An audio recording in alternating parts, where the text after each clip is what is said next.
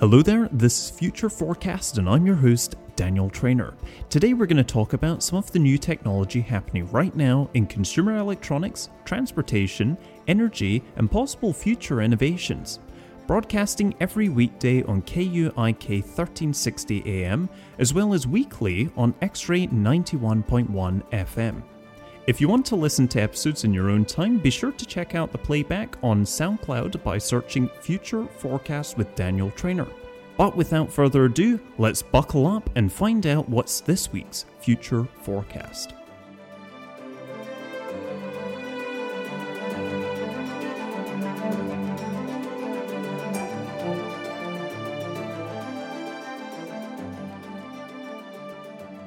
Well, I think it's safe to say we're living in the twenty twenties, just kicking off what we've started a really awesome year already with augmented reality, and this was at the Consumer Electronics Show in Vegas.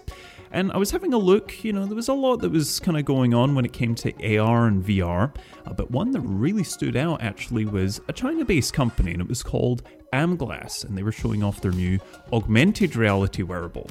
So you're kind of thinking, well, what, what does this look like? Well, it featured two cameras, and they were mounted just at the sides of each lens, as well as an R G B camera, which was mounted in the middle of the frame. And this type of an enhanced camera array could better accuracy compared to all the competitors out there when it comes to spatial mapping and overall tracking. So what is what's around you, and how's the A R, the augmented reality, going to work with that? Also, there was a there was a similar kind of a wearable which was called the Nreal Light, but the AmGlass wearable boasts fifty-two degrees of a field of view, and it operates using a tether that only connects a small mobile computing unit instead of this massive big computer. Now, when it comes to specs, this was quite surprising because normally they've got, you know, they've got specs, but it's usually mm, pretty minimal. Uh, but when it comes to this particular AmGlass, uh, it has a Qualcomm Snapdragon eight thirty-five chip, which is, you know, that's okay. It's using Android seven point one, but it has four gigabytes of RAM. Now, let's just put this in perspective. About, I don't know, four or five years ago, four gigs of RAM was pretty average for a laptop, so this is a big step. Additionally, it's got a ten eighty p resolution, a G P S, gyroscope, magnemeter, wireless connectivity, as well as a wired connection through U S B three point one. So all these kind of the software and the hardware features, they combine to give the AmGlass the ability to provide the wearer a SLAM. And you're probably thinking, what's a SLAM? Well, a SLAM is a simultaneous localization and mapping. It also has six degrees of freedom, which means that along with gestures, voice recognition, it's got a little built-in stereo mic, it's got object recognition and image recognition. It all adds up to a very capable piece of kit. Plus, it has removable lenses for personal prescription users. So another area which AmGlass competes with its competitors is its lightweight. And I mean, this is really where it just steals the show. It's eighty-eight grams. It's super light. But the AmGlass comes at a price, selling for one thousand ninety-nine dollars. Now, that's actually not too bad when you compare it to other V R A R headsets. But, uh, you know, there's no word on a cheaper consumer version that we're going to be getting. So we're just going to have to see how this one sells. And I have a feeling it's going to sell pretty well. But there's one problem with all these V R headsets, and it's that they still look like V R headsets. And it's almost like these big glorified ski goggles, and they're going to shut you off from the rest of the world. But Panasonic at C E S brought some V R glasses, and they injected a bit of design. Now, this, this some people might not like the design, but it's a modern steampunk aviator-style uh, goggles. And uh, personally, I think they look pretty awesome. But what's the tech inside? Well, it has micro OLED panels, co-developed by both Panasonic and Coppin. So as a result, they're pretty high resolution with almost no hint of screen door effect that plagues most V R hardware. Uh, they're also the first V R goggles to support H D R. You know, H D Rs, as we've got in T Vs, it gives you a much better viewing experience. And Panasonic, they made use of their own audio technology with the headset. So it's got the Technic drivers and the earbuds, providing a really really good, rich, dynamic sound, and the company says that it's going to use optical designs from its Lumix camera division, which Lumix cameras are usually, you've heard of the G H four, G H five, they're like the best, and they're also going to be using similar signal processing technologies like in their T Vs and their Blu-ray players. However, everything isn't perfect, as with everything, uh, but the micro OLED panels, they're a little bit smaller than they could have been, and that results in a little bit of a square image in the lower viewing angle than a traditional V R headset. Uh, the glasses are also apparently a little front heavy, and they can kind of slide down your face, so that's not very good. Uh, but they did have a non-functioning prototype, uh, mock-up, of the envisioned final product, which solved most of these problems, and it was significantly lighter and only used a single U S B C cable through the end of the one of the glass's arms. Now, unfortunately, Panasonic, they're unlikely to ever sell these glasses as a consumer product. Uh, instead, they were just pointing out to the commercial applications that are likely to spring up alongside the rollout of the five G networks, such as the virtual travel, V R sports. And then you've got Japanese companies that are talking about this sort of thing, and it was a lot actually this year, and it's all given that there's the Olympic Games that are coming up in Tokyo. But there's the fact that the five G services are yet to launch over there. But I think virtual travel, virtual advertising, a bit like Blade Runner, you've got these V R goggles or A R goggles on and you look around, that's definitely just around the corner. So I can see what they're talking about, especially with five G, literally just around the corner. Now this next part, you know, we, we talk a lot about an ever-growing population around the world, and farms, they just won't be able to sustain all of that. But what if you could bring the farm into your kitchen?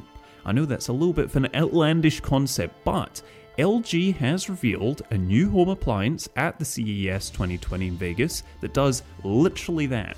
Uh, they demonstrated an experimental new kind of, uh, it's like a refrigerator uh, appliance that's meant to grow food instead of just storing it. Now, they're still working on a final name, but uh, there was a lot of things that describe it as an indoor cultivating machine or a column garden.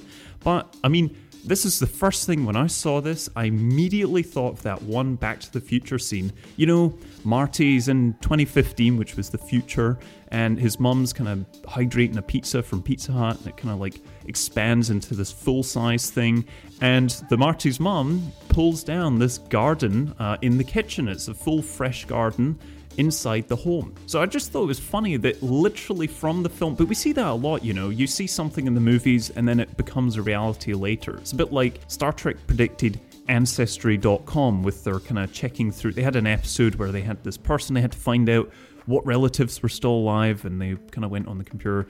Very interesting. So I'm hoping we see some kind of a Back to the Future reference. But looking at the outside, uh, the appliance, it looks just like I said, like a conventional refrigerator, but it has a see-through glass panel. Now inside there are four vertical trays, and that's meant for growing the vegetables and the leafy greens, which L G says will be sufficient to feed a family of four. Now, L G says the appliance that's intended to give people access to healthy vegetables year-round, which could be really useful. I mean, you think about those regions, and they've got seasons that might not quite work for growing certain vegetables. Like, greens can be very hard to come by in those areas. So L G's Dang Song said, with more and more consumers these days living vegetarian and vegan lifestyles, it was important for us to contribute to this trend. Which, I mean, if you think about it, this is one hundred percent true. There's a large amount of the population that's moved over to these vegan and gluten-free lifestyles, so buying special kind of packet food, you know, it's it's not great, but growing it, that'd be pretty good for you. Now, he went on to say that our first indoor gardening solution represents a new paradigm for L G in home appliances, offering a way for consumers to eat well while providing the joy of growing their own food. And again, like I said, this is so true. For most of the world's population around major cities, you know, there is no space. You hear about New York City, you've got the rooftop gardens. I think they've even got something like that in San Francisco.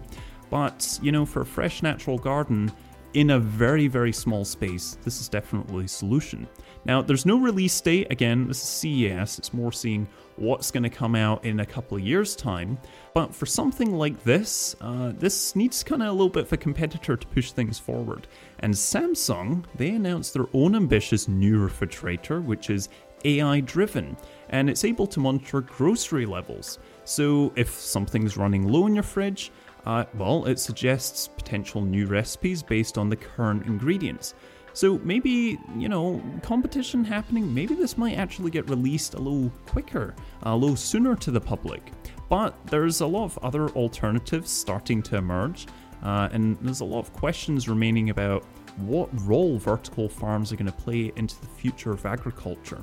And there was a thing called PlantyCube, which was a smart hydroponic indoor farm, and it could possibly be the answer as well. Uh, made by a company called n thing, the growing system is modular enough to work in a number of different settings, from an apartment to a cafeteria, and automated enough so that pretty much anybody can use it. Like other vertical farms out there, plants, they don't just rely on soil and human hands for cultivating them, but instead on a computerized system that delivers the right recipe of nutrients, water, and light from L E Ds to help photosynthesis. So that means that humans are going to have very little involvement with the actual growing process of the plants. But most of the farm works on just adjusting the L E Ds, like I said, controlling temperatures, humidity, monitoring plant health, and it's all done by this PlantyCube system. Now, Leo Kim, who's the C E O of n thing, came up with the idea for the farm after creating an Internet of Things enabled smart pot called Planty. So it allowed people to connect multiple cubes, kind of these squares, a bit like Lego blocks, to grow larger crops. And I mean, if you put enough of these together, you could end up making a PlantyCube farm. So could this mark the end of the green veggie section at your local food shop? Well, I mean, it's definitely possible, and it could be kind of a, a prediction into the future. Probably, I'd say late twenty thirty, we're going to see this really go full blast. Uh, but I think it's more convenience, because people would rather have fresh vegetables in their house. That means not going out using your car. Overall, being less wasteful and getting way more fresh food. So this next interesting thing that I found at C E S, I mean, let's start with, you may have heard of Aibo. You may have not heard of Aibo, but it was Sony's attempt at a robo-dog. Well, cat lovers, they never got a cat variant, but the wait is over. Finally, it has arrived. It's called Mars Cat, and it's made by Elephant Robotics, and it looks a little bit more, it looks like a cat, but a little bit with a Terminator-ish twist to it. It kind of seems as if Elephant Robotics is trying to give Mars Cat a lot of cat-like mannerisms.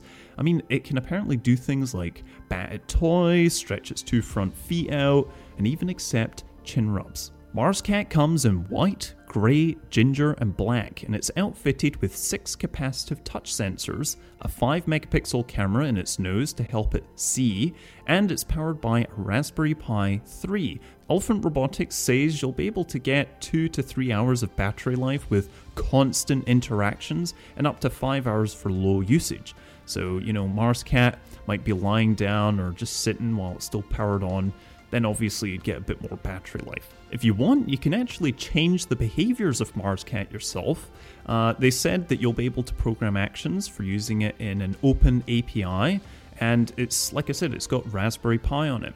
At the moment, there isn't a place where developers can upload and share their programmed actions, but it looks like when it gets closer to the time of shipping, uh, it's going to probably come up on the website.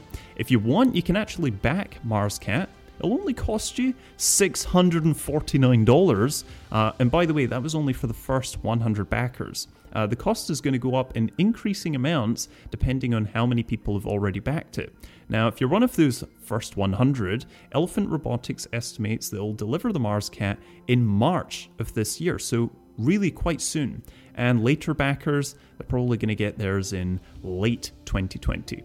But when Mars Cat officially goes on sale next year, Elephant Robotics says it's going to cost one thousand three hundred dollars, and that seems quite expensive. And trust me, I did a little bit of uh, look into this. I thought, is this kind of normal? Is this what these RoboPets go for? Well, we look at the Sony Aibo. Guess how much that costs? two thousand eight hundred ninety-nine dollars and ninety-nine cents. But the real question is, is this going to catch on? And in my opinion, Definitely not. I mean, we're humans, we're made of machine and metal, so although you can program flaws and low characteristics into RoboPets, it will not compare to the real thing. Now, I'm not a cat owner, but I do have a wiener dog, and nothing can replace him. There's just those unexpected things that our little friends do that kind of make us laugh and love them all the more, but I believe the A I robots and humans will definitely get along. But rather it's going to start in a task collaborative way than an emotion, kind of like these first RoboPets. But talking a little bit more about robots, now you know sometimes you're in a rush, you've got to go to work, there's a lot of traffic, sometimes you have to leave early, you really don't have time to cook breakfast, and you wish you had some extra arms to do it all at once. Well, I've got good news for you. Samsung has solved that problem. Now, what they've made, this is really interesting, they have made a robotic system that hangs two white arms down from the ceiling to be able to reach into kitchen ingredients, stir pots and pans, and basically make your food. It's called the Bot Chef. Now, like nearly all the major technology companies, Samsung, they're making this big push to artificial intelligence. And the ultimate promise for A I is to predict what you'll want before you even want it. Now, the C E S in January twenty nineteen, last year, uh, Samsung, they showed off four different types of robots for consumers, and that included Bot Air, and that was for air purification, Bot Care, which was for health monitoring, Bot Retail for restaurants and shops, and G E M S, or GEMS, which was short for Gait Enhancing and Motivating Systems to help people with mobility issues. And at the time, Samsung said the robot was just for research and they didn't really have a timeline on when they would actually launch them. Now, Samsung has first showed the cooking robot at the Kitchen and Bath Industry Show, which was earlier, you know, last year. And it was at that time it said it was striving to eliminate the tedium and inconveniences of our everyday lives, freeing up our time and energy for more enjoyable tasks. And that got me again thinking, you know, of a film. If you remember that film with Adam Sandler called KUIK, and he kind of was skipping through all the, the boring stuff in his life just to kind of experience all the enjoyable stuff. And obviously, I'm not going to spoil the film, but the, it was kind of showing that maybe it's sometimes not good to skip everything. So maybe these kind of tedious and inconvenient things for us today might in the future seem like the enjoyable tasks. But getting back to the device, now it works like an extra pair of hands in the kitchen, so if you wanted to stir a pot of soup, well, you just download the stirring skill, and then all a chef really needs to do is just talk to the robot to issue a command. So Samsung says that Bot Chef can autonomously understand the location of objects, so the user can tell it, you know, find a spoon, and which pot to stir. So the robotic manipulator has six degrees of freedom, which is kind of the sweet spot, with the same diameter and reach of a human arm. Its sensors and A I algorithms let it work alongside a real person, even when they get in each other's way. And I know what you're thinking, what if it's cutting something with a really sharp knife? You know, if you put your hand under it, is it going to slice your finger? Well, somebody did actually try and do that. They tried to put their hand near where the knife was, and it stopped cutting. It totally lifted the knife up, and work ceased.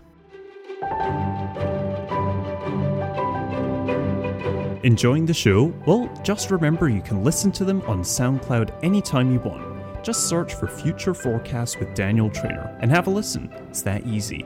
This show's broadcast weekly on X-Ray ninety-one point one F M and every day of the working week on K U I K thirteen sixty A M. So be sure to tune in and join live.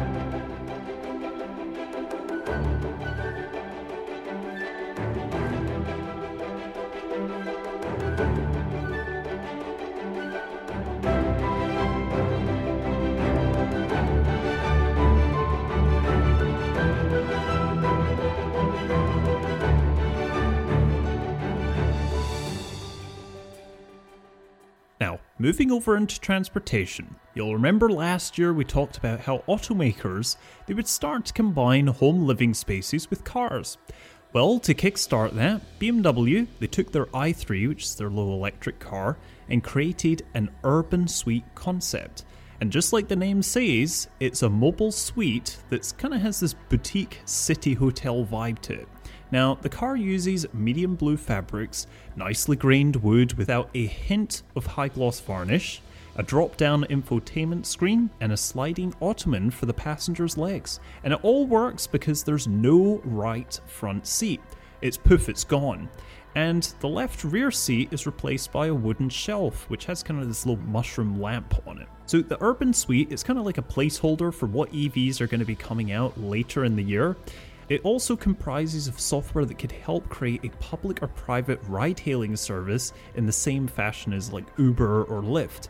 At the same time B M W is showing this at the C E S twenty twenty, the kinds of ideas that they were looking at, they're all kind of focused around transportation in the city. But let's go back to the little i three Urban Suite, because from the outside it looks just like a regular i three, with kind of a little bit of a slick multi-tone paint job and the words Urban Suite. Now, the i three was actually B M W's first mass production E V, and it helped B M W pioneer carbon fiber production techniques. It's been available since two thousand fourteen, and B M W obviously suggests that the i three is the best in its pure E V form, which has a range up to one hundred fifty-three miles. So about half of the i three sold in the U S though, they had this range extender, which was the small gasoline engine, it had a tiny little gas tank, and that kind of doubled the range. And if you want an i three, you can buy them, they're about fifty thousand dollars, which means it costs more or less the same as a Chevy Bolt E V, but the Bolt doesn't have the carbon fiber or the B M W logo. Now the Urban Suite, it's done up with the environment in mind, so there's a lot of recycled materials that go into the fabrics, upholstery, I mean even the wood, it's from certified forests. Uh, and what leathers are there? Well, they're all olive tanned. Uh, there's a circular economy floor mat, so that means that the recycled materials can be recycled again. But you know, B M W, they converted a couple dozen of the i threes into urban concept cars and brought them all to Las Vegas. And people, you know, you could go and get a demo ride as a private Lyft or Uber-style ride-hailing service. Uh, there was only one passenger, obviously, because the car drove itself, and it had a lot of space, nice legroom, headroom, and since the back seats are kind of canted backwards, it's got a slight recline to it. And in the mainstream, you know, the i three, the back seat's pretty snug and it's pretty upright. So the car's five inches shorter than a Honda Fit, so you can kind of get an idea for that. And the large L C D display, which is inside, pivots down and provides an entertainment for your own device. So you could stream, you know, B M W's Connect, or you could use maybe Apple CarPlay. But obviously it's too good to be true, so unfortunately it's not going to be going up for sale to the public. But if it ever did go to the market, it would be a big hit, and it especially would be a hit for executives, rock stars, maybe even chefs, or maybe somebody who wants to feel a little bit fancy and get driven around town. But this is not the car for clubbing, because, you know, if you pick somebody up, they'll have to go in a separate car or ride on your lap, because obviously the other chair that was normally in the car is a lamp. But it's pretty clear that there was nothing that came close to the i three in kind of a cool factor sense. Uh, B M W used the show to talk about the future of luxury transportation and the concept of spacious seating in cars that might not have a steering wheel or other controls. But what's most important about this, this is a step in the right direction. Vehicle interiors are definitely heading this way, because with no driver, that means there's new regulations, and that means no steering wheel, and possibly more options for automakers to make these mobile suites. So the future of personal living could possibly change. I mean, imagine, what if we have these mobile apartments, mobile suites for really dense, expensive cities? Talking about something that we knew would happen again on Future Forecast, Uber has been aiming at running a flying car service called Uber Elevate for quite some time now. Now, the thing is, it looks like they're probably a little bit more serious than ever, because they partnered with Hyundai's Urban Air Mobility, or the U A M division, to develop a practical concept vehicle for an air taxi. According to Hyundai's press release, this concept was created in part through Uber's open design process, a NASA-inspired approach that jumpstarts innovation by publicly releasing vehicle design concepts to stimulate innovation industry-wide. And in the partnership, Hyundai will produce and deploy the air vehicles, and Uber will provide the aerospace support services, connections to the ground transportation, and customer interfaces through an aerial ride-sharing network. So both parties, they're collaborating on the infrastructure concepts to support takeoff and landing of this whole new class of vehicles. Jaiwon Shin, who's the executive vice president and the head of Hyundai's Urban Air Mobility, said, "Our vision of air mobility will transform the concept of urban transportation. We expect U A M to vitalize urban communities and provide more quality time to people. We're confident that Uber Elevate is the right partner to make this innovative product readily available to as many customers as possible. Now, Hyundai and Uber, they call the electric vertical takeoff and landing, or the V TOL aircraft, S A one, and say it utilizes innovative design processes to optimize energy vertical takeoff and landing, or E V TOL aircraft, for aerial ride-sharing purposes. The S A one has been conceived along the lines that Uber's developed in previous concepts. I mean, just looking at the figures from Hyundai, they said it's designed for a cruising speed of one hundred eighty miles an hour, its cruising altitude of about one to two thousand feet above the ground, and the flight trips are around sixty miles. So Hyundai says the vehicle is going to be one hundred percent electric, utilizing distributed electric propulsion during peak hours, and will require about five to seven minutes for recharging. Hyundai's electric aircraft utilizes distributed electric propulsion, powering multiple rotors and propellers around the airframe to increase safety and decreasing any single point of failure. Having several smaller rotors also reduces the noise related to large rotor helicopters with combustion engines, which is very important, especially around cities. So the model's designed to take off vertically, and it transitions to wing-borne lift in cruise, and then transitions back to vertical flight to land. So the Hyundai vehicle is going to be piloted initially, but over time, they'll be able to become autonomous. And the cabin, well, that's designed for four passengers, so that allows riders to board, disembark easily, and avoid the dreaded middle seat without enough space for personal bags or a backpack. So obviously, this marks the beginning of a new age, what Uber and Hyundai call seamless mobility, and it incorporates the latter company's purpose-built vehicle, or P B V concept. So with that concept and related larger idea they've dubbed The Hub, it seems that Hyundai is working for an entirely new kind of commuter culture, one where personal aerial vehicles, or P A Vs, and I know what you're thinking, they keep abbreviating all of them, but trust me, it makes it easier. Uh, they're all to hook on to a central locus, like a hub. So as much as that seems totally unrealistic and way off in the future, it really isn't. Uh, that sci-fi world full of flying vehicles that so many people dream about, I mean, it really is coming to be a reality. And there's still no specific timeline on Uber Elevate's actual launch date or what it might cost to purchase one of these vehicles, but most likely Uber or one of the other large ride-sharing services will debut these in the first place they can actually get approval. I mean, something like New York City helicopter tour pads. That could work, but I guess we'll just have to see what happens first. So let's go back to talk about cars, and what would be even better than just having an electric car? Well, you know, you're not paying for gas, which is pretty nice, but what about not needing to charge? That would be even better.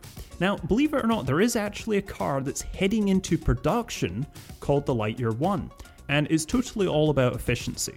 It has a drag coefficient of below zero point two zero, which is really low, seriously low, and actually it's very close to the G M, the General Motors E V one, which was zero point one nine, and the V W X L one, which was zero point one eight five. And I know these numbers, probably thinking, well, okay, what's what's so important about them? But the lower the drag coefficient, the more likely you're going to be able to travel way further on a single charge than you would if you had a super high drag coefficient like a Jeep Wrangler. But an important thing to note is the G M E V one and the X L one, they were both only two-seater, like they were only two-door cars. This Lightyear One, this is a four-seater, four-door. The company representatives at C E S, they explained that their plan was to begin low-volume production next year at their facility in Helmond in the Netherlands, with customer deliveries in twenty twenty-one, so it's very soon.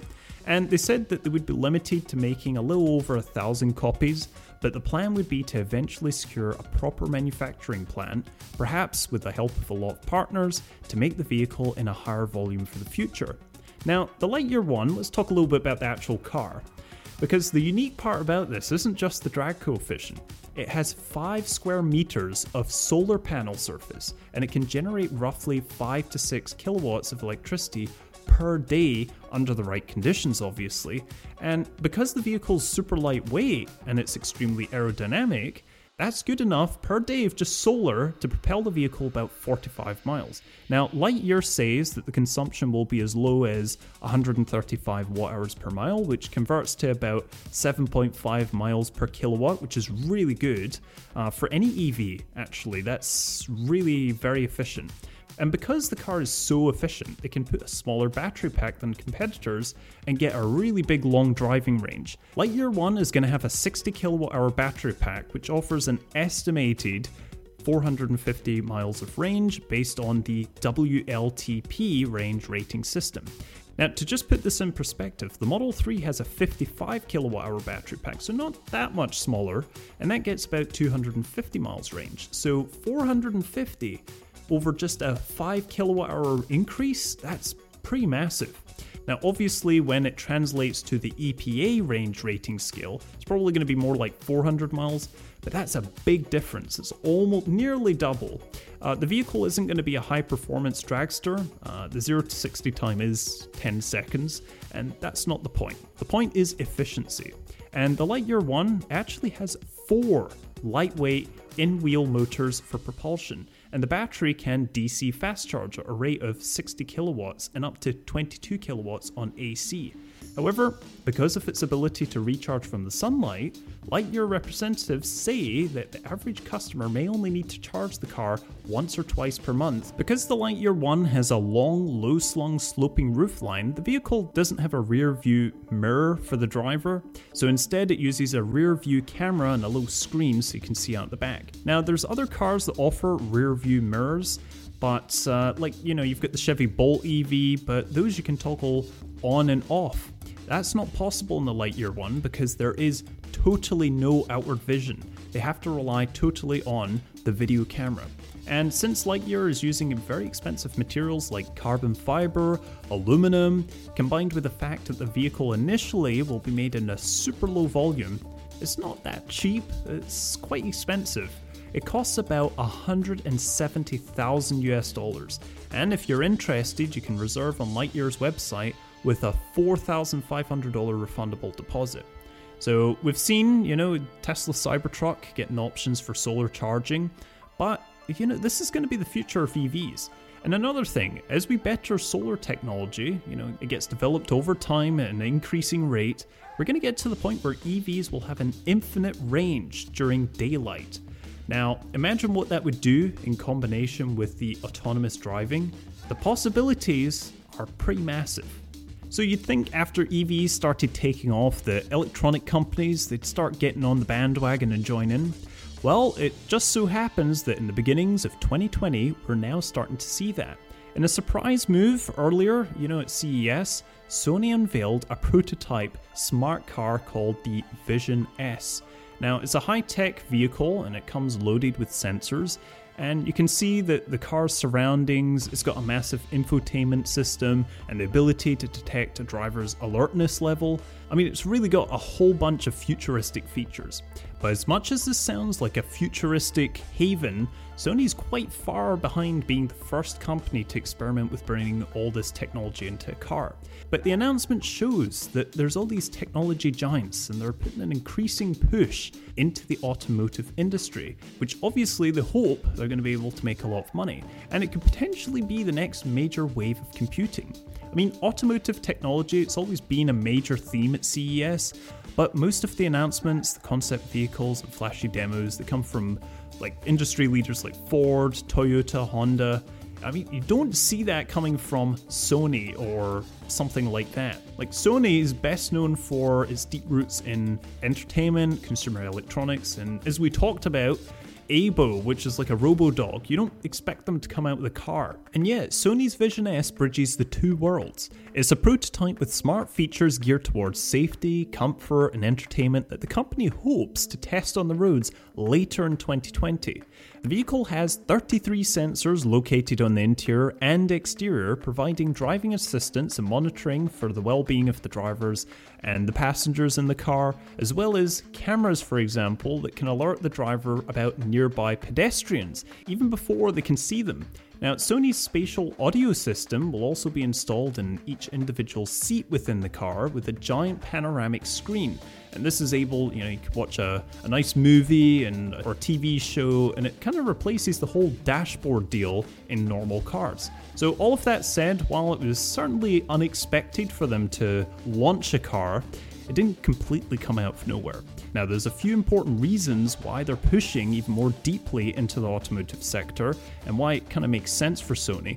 First of all, audio and camera technology are already making their way into vehicles. So creating a prototype car for its own is in some ways a natural expansion on those efforts. So take, you know, certain cars from Ford, you've got the Fiesta, the Fusion, the Taurus.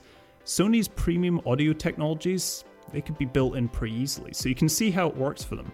Now, the company announced in twenty eighteen that it was commercializing its image sensing for automotive use, and a prototype like the Vision S seems like the culmination of a myriad of ways Sony and its products can already kind of combine into a car. And then of course, there's the broader notion that the technology companies are becoming increasingly involved in what the future of the car will actually look like. We know that Apple and Google already enable drivers to mirror their smartphone in their car's inbuilt display for their CarPlay or Android Auto services, and then you've got Amazon's Alexa that can be found in cars like Ford, Audi, Toyota, and even Amazon. They've announced new integrations with Rivian and Lamborghini at C E S as well. So this is all happening right now. But beyond the services they offer today, both of these tech giants are thinking about how the car will change over the coming years.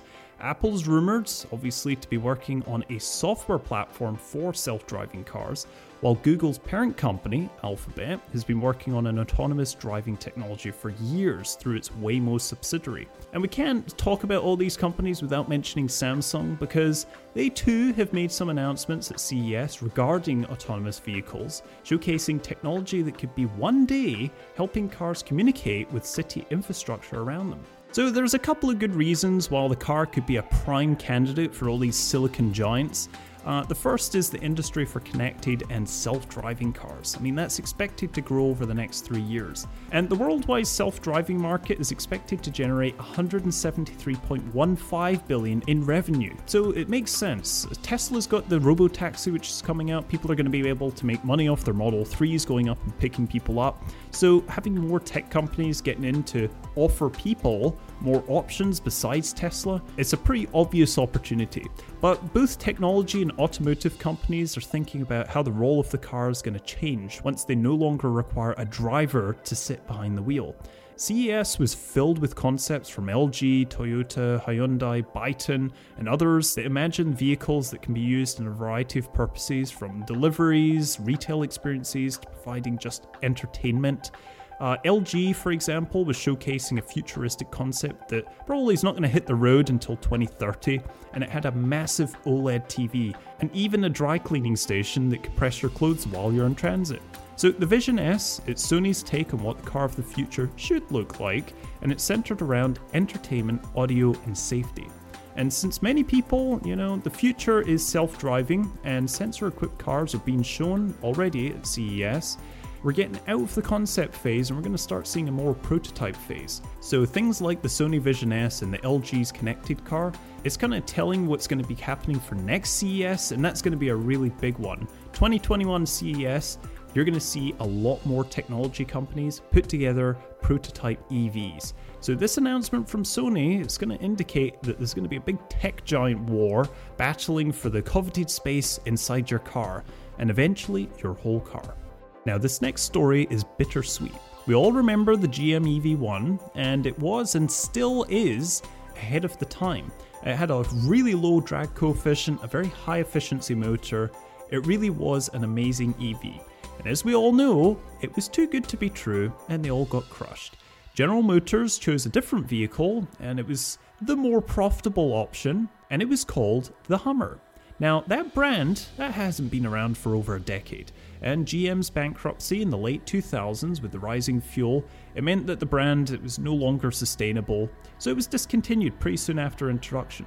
But now, it might be returning with an E V one heart. Apparently, General Motors has hired three-time N B A champion LeBron James to promote the new Hummer-branded pickup, which it plans to air a commercial at the Super Bowl in February. So this truck, which is estimated to hit showrooms in early twenty twenty-two, it's going to be built in a small numbers and it's going to be aimed more at off-road enthusiasts. But if we have a little history trip, as part of General Motors' bankruptcy announcement in two thousand nine, the company revealed it was going to discontinue the Hummer brand, since it had failed at selling the nameplate to its Chinese company in two thousand ten. The Hummer name sat unused in G M's arsenal, despite its reputation for selling gas-guzzling, oversized mega trucks. The name still has heritage thanks to its original truck's military service. So manufacturing is said to take place at G M's Detroit Hamtramck facility, which has been retooled, and apparently it's going to cost three billion dollars to produce the electric trucks, vans, and batteries. So funnily, after the Hummer was chosen over the G M E V one for future potential, it looks like finally it's going to share something in common with the E V one, an electric powertrain. So at C E S, we can see there's a lot of interesting concepts, but Mercedes-Benz, they did something really cool and a little bit scary, and we'll go into that. So they pulled off the wraps of their new wild concept car that was inspired by the two thousand nine movie Avatar. And what did they call it? The Mercedes-Benz Vision A V T R, or for short, Avatar. And it was designed with help from Avatar's director, James Cameron. So the car's not the sequel that James Cameron has kind of promised all this time, but the Avatar concept car is more of a mix of everything that Consumer Electronics has shown and a bit more in an outlandish style for a future tech, kind of tied in all together with entertainment in mind. So yes, the entire rear of the Avatar is covered in thirty-three discrete scales, a bit like a fish. And Mercedes calls them bionic flaps, and they say that it could be used to communicate with people outside the car. It also has special spherical wheels that Mercedes says they were inspired by the seeds of the Tree of Souls from the two thousand nine Avatar. So the wheels can rotate so that the Avatar can move sideways or even diagonally. So imagine you want to park somewhere, hey, no problem. Uh, like all concept cars, the Vision Avatar is meant to kind of just tease out what it will be like to ride in the car of the future. And while the inside of the car is relatively sparse, Mercedes put a lot of ideas into what possibly the inside of something like the Avatar could look like in the future. So that starts with no steering wheel, like we just talked about with other concepts. Autonomy, that's the future. So instead, passengers, they'll just interact with the car through an oval-shaped controller that comes up out of the center console to meet your hand. Once your hand is on the control and the seats, which can vibrate along with the pace of your breathing and heart, it tries to give you a connection of how man and machine might literally merge. And that came from Ola Kalanius, who's the chairman of Mercedes-Benz parent company, Daimler. But as we've talked about in future forecasts, having implanted technology, it's, it's not really smart and it can't be upgraded easily. But Mercedes likens this to how the Na'vi, which were the characters in the Avatar film, physically connect with their banshees, which was kind of like their ponytails, to animals. So once a passenger starts moving in the Avatar car, the sweeping display in front of them can light up with three D graphics of Pandora, the fictional world from the Avatar film, and as James Cameron said later in the show, we will merge. But if flying solo through the world of Avatar isn't kind of your thing, Uh, Mercedes does imagine that the Avatar will also be able to detect when a family is on board and adapt automatically. So the company didn't go too deep into what kinds of family features would kind of be in this thing, but they did say in a twenty-three page press release that parents will be able to monitor their children from the dashboard screen. But that shouldn't be a problem in the first place because the backseat riders have access to learning-oriented gaming, so it's a child-friendly augmented reality experience. Mercedes also spent a lot of time talking about how they designed the Vision Avatar to be sustainable. Uh, the concept car is powered by graphene-based organic battery cells that don't require rare earth minerals, which the company says may one day be compostable. So the interior is also made from recyclable plastics and vegan leather. Mercedes is definitely pushing this angle hard because, like the other automakers, like B M W we were just talking about with the i three, the company is totally committed to a long-term goal of reducing its carbon footprint. But having an idea of implanting technology to interact with your vehicle, I mean, it's that's that's not clever, and that needs to be something that automakers really stop wasting money on. Uh, however, utilizing wearable technology to connect, that'd be perfect. And that makes the concept a lot more realistic and a lot more interesting.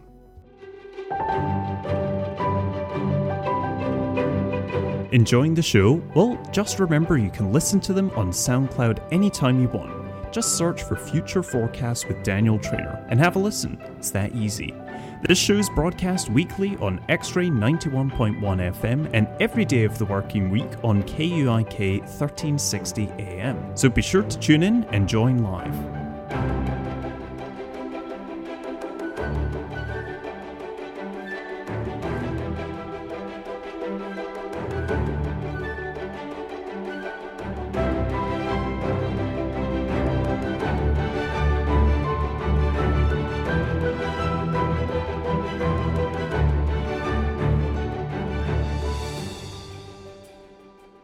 So now, when we talk about space in the twenty twenties, we're going to experience a massive change in how we communicate with each other, especially with SpaceX's Starlink satellite constellation.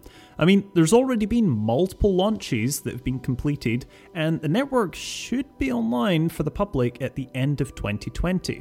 And we're only now just starting to find out what the user experience for the internet service is kind of going to be like. So Elon, he's got this very ambitious plan to build a network of satellites in the tens of thousands in numbers.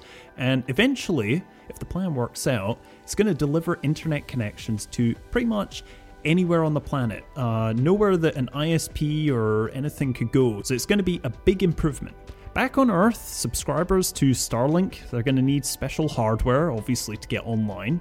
And SpaceX, they're not quite ready to show off the so-called Starlink terminals yet, but obviously that hasn't stopped Elon from sharing anything early. Uh, he said that the device is going to look thin, flat, round, kind of like a U F O on a stick. So a circular antennae on top of an extended pole, which is trying to lift it from anything that could be blocking the line of sight. So the setup should be pretty easy. Uh, Elon said that the Starlink terminal has motors to self-adjust optimal angle to the view of the sky, removing any need for people to figure out where the constellation might be and adjust the terminal as it moves through the sky. He literally said you just point it at the sky and plug it in. That's like, it's the easiest possible way to connect to the internet. Technical details for getting Starlink up and running are still one of the challenges, but SpaceX has made it very clear that it intends to launch Starlink services prior to the full completion of the constellation, at least in North America, but the exact date is yet to be announced. Now, Boeing. So we've heard about Boeing's Starliner spacecraft suffering serious setbacks during test flights, and now NASA is facing a high-stakes dilemma. Should the space agency require the company to repeat the uncrewed test flights, and should it just allow it to go to the next flight? Uh, as originally planned, but that's going to have astronauts aboard. So the answer is very important, especially when you're putting people's lives on the line. And NASA, they're already struggling to kind of resume human spaceflight from the U S years after the space shuttle fleet got retired back in twenty eleven. So this forcing Boeing to redo the test flight without anybody on board, that's going to be really costly, possibly requiring the already embattled company, which is again struggling from consequences of two deadly crashes of its seven thirty-seven MAX airplanes, to spend tens of millions of dollars to demonstrate that its new spacecraft is capable of meeting the space station in orbit. But if NASA moved ahead with the uncrewed flight, and something went wrong and put astronauts in danger, the space agency would come under withering criticism that could plague it for decades into the future. So for now, NASA, they're moving very cautiously, and they formed an independent team within Boeing to examine what went wrong with the Starliner during last month's test flight. NASA also is kind of reviewing the data to help determine whether the capsule achieved enough objectives during its truncated flight to assure NASA that its astronauts would be safe.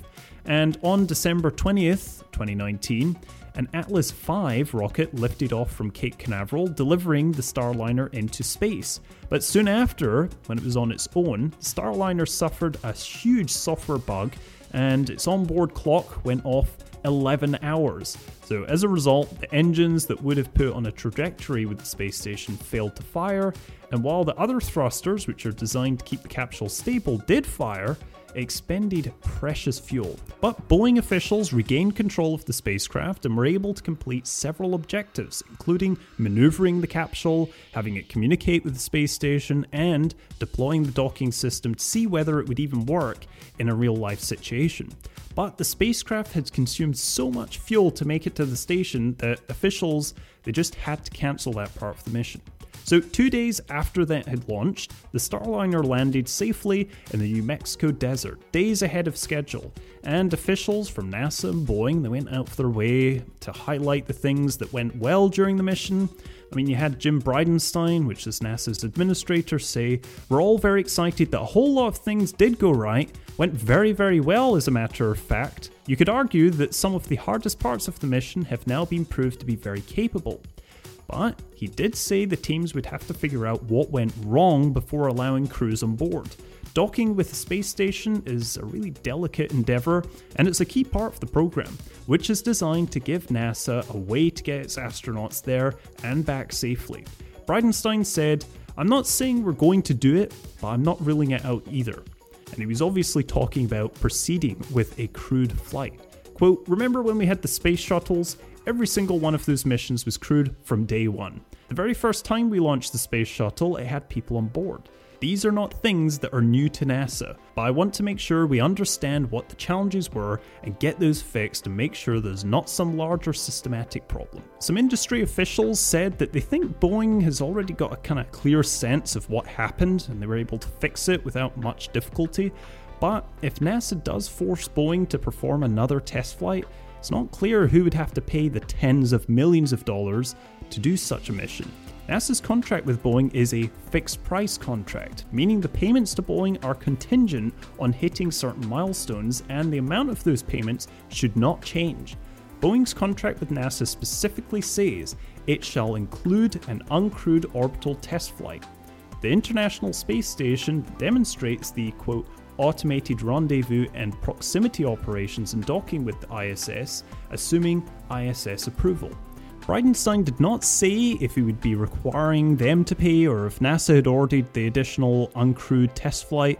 It's an issue that still remains unsettled, but NASA spokesman Joshua Finch said any contractual implications would be informed by the in-depth review and analysis of data obtained from the company's uncrewed orbital flight test. NASA and Boeing would determine what additional data is required and the optimal approach for obtaining it, and that we expect this process to take several weeks. NASA did say that if they had astronauts on that flight uh, with the Boeing spacecraft last month, they probably could have taken manual control of the spacecraft and flown it totally safely to the International Space Station. For the first flight crews, NASA has chosen a pair of former military test pilots, astronauts Nicole Mann and Mike Fink. Joining them would be a former NASA astronaut, Chris Ferguson, who now works for Boeing. Between them, Fink and Ferguson have been to space more than six times, and the trio has years of experience flying all sorts of military aircraft. Scott Kelly, who's the former NASA astronaut who spent nearly a year in space, said, "You couldn't have asked for a better crew for the mission. Their capability to fly this flight is not in question. It wouldn't surprise me at all if they flew the next flight with people on it." Last year, SpaceX, which was the other company contracted by NASA to fly astronauts to the I S S, successfully docked with its Dragon crew spacecraft, and there was no issues. The company's cargo spacecraft has been to the space station about twenty times since two thousand twelve, delivering experiments and supplies. SpaceX is scheduled to test the Dragon crew's emergency abort system probably around later this month, and they hope to fly astronauts within the next few months. And NASA knows how difficult and dangerous human spaceflight is. I mean, in nineteen eighty-six, it lost the crew of the Space Shuttle Challenger, and seven astronauts were killed in two thousand three when Columbia came apart before landing. So calculating risks is particularly difficult on new spacecraft, such as the Starliner. So overall, safety is a number one priority, and NASA are definitely not going to rush it just to meet a deadline. So on a more positive note, we've got some news for us here on the West Coast, and it comes from Blue Origin. They've just opened their new headquarters in Kent, Washington. Now, the facility has a capacity for fifteen hundred people for operations as well as research and development.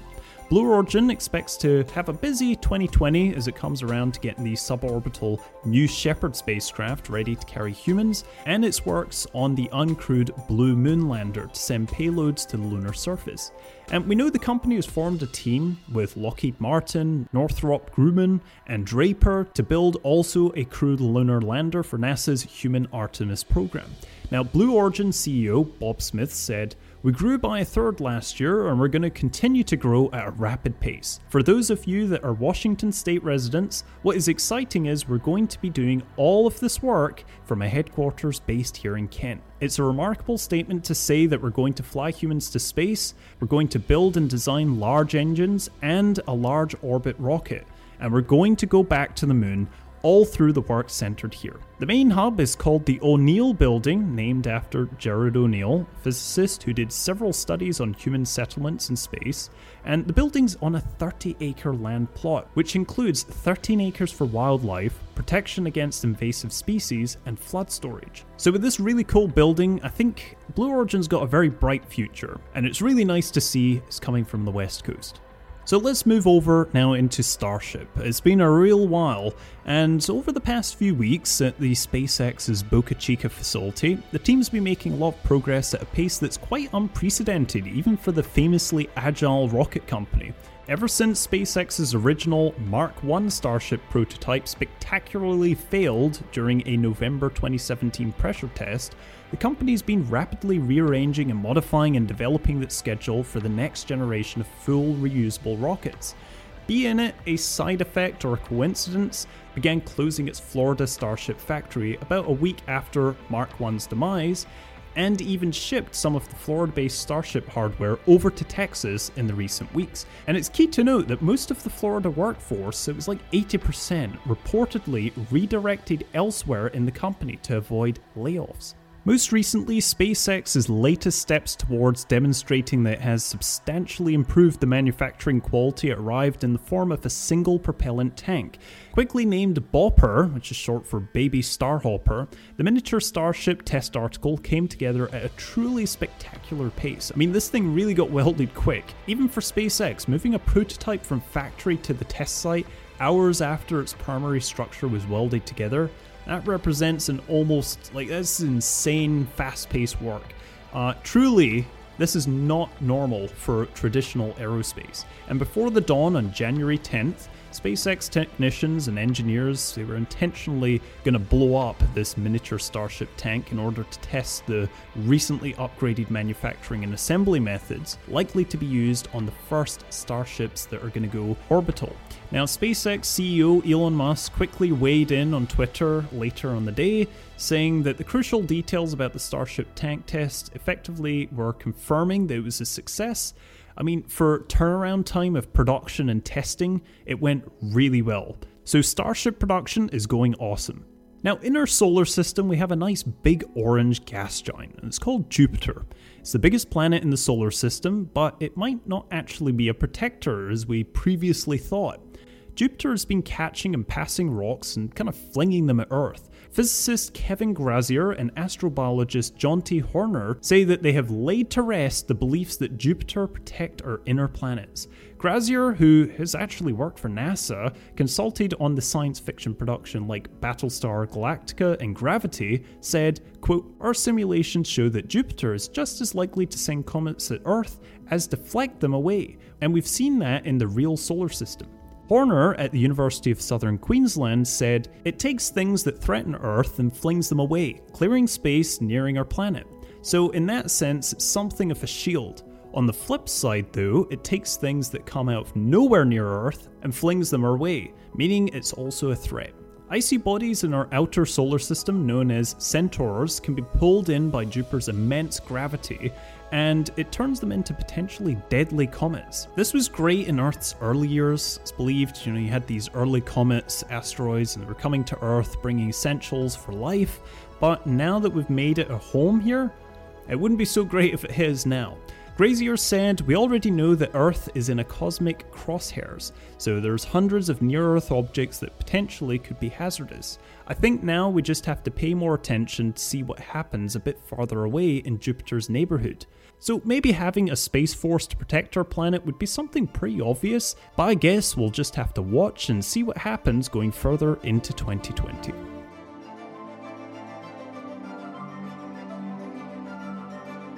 Well, it looks like that's all we have time for today, but remember you can always listen back to these whenever you want. Just search for Future Forecasts with Daniel Traynor on SoundCloud. This show's broadcast through X-Ray ninety-one point one F M and K U I K thirteen sixty A M, so be sure to tune in and listen live. Remember, all of what we just covered is happening right now. This isn't science fiction anymore, it's actually reality, especially going into the twenty twenties and beyond.